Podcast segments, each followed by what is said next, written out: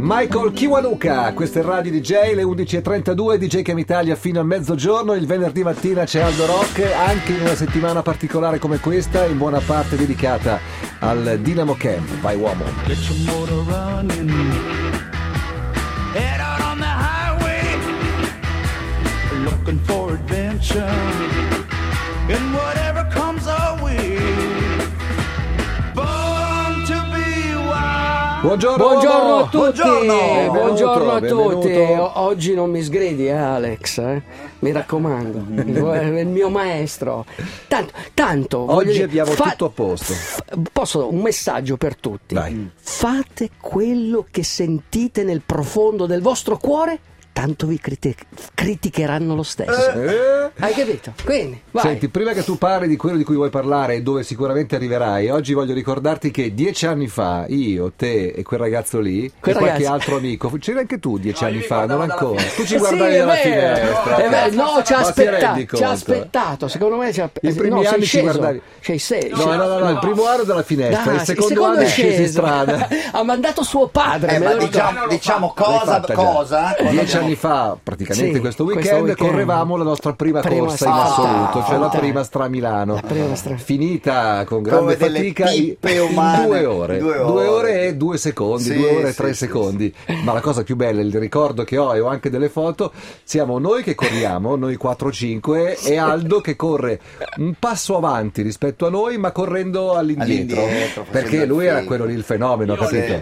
Ma sai che filmato di lui? Sì, sotto casa tua, Piazza Napoli più o meno. Ma sai, è un po' come il rugby, no? Guarda avanti, cioè vai avanti ma guarda indietro, esatto. Che è un po' così, no? E poi chiaramente è il ciclo della vita.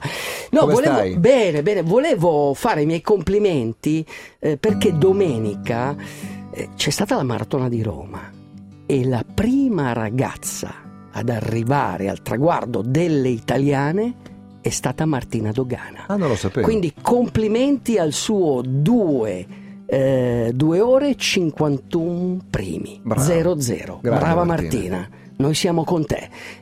Nessuno ha dato la notizia. Io come al solito aspettavo. Infatti non lo sapevo. No, ma anche la notizia lunedì mattina ascolto la radio per avere qualche notizia sportiva. No, poi gli dicono adesso le notizie sportive. E vabbè, parlano di calcio. Basta, calcio, motori, basta. Senti. Oggi parliamo d'acqua. D'acqua, ieri era la giornata dell'acqua. Stamattina ho detto una cosa che mi ha colpito: su 7 miliardi di persone, che sono più o meno quelle che occupano il pianeta, 1 miliardo di persone ancora soffre la sete, nel senso che non c'è acqua dove loro vivono. Tu sai mediamente, Nicola, quanta acqua sprechi o usi durante la giornata? Più o meno? Tanta. Anche una famiglia media. Prova una a pensare. Famiglia media di quante persone? A testa? 3-4 persone. A testa o per 3? Per la famiglia. 20 litri? Ma no, almeno 200. Le persone che soffrono la sete nel mondo usano 20 litri di acqua al giorno. Le persone che soffrono la sete, cioè una famiglia subsahariana va con la tanica di 20 litri e quei 20 litri serviranno tutta la giornata. Per lavarsi, per cucinare, per mangiare, per tutto. Tu puoi consumare dai 400 agli 800 litri d'acqua mediamente, ma ci sono alcune persone che arrivano a consumare, alcune famiglie, 1500 litri di acqua al giorno. Cioè una cosa incredibile. 1500. Pensate che ci sono addirittura dei cibi, sai che le chiamano water intensive, no? La carne ha bisogno di tantissima acqua, i pomodori hanno bisogno di tantissima acqua. Quindi l'acqua è un bene prezioso. Cioè, posso fare una domanda però? Per esempio in questa zona da cui noi parliamo è la pianura padana ed è sopra una gigantesca falda acquifera. A che pro risparmiare acqua qui?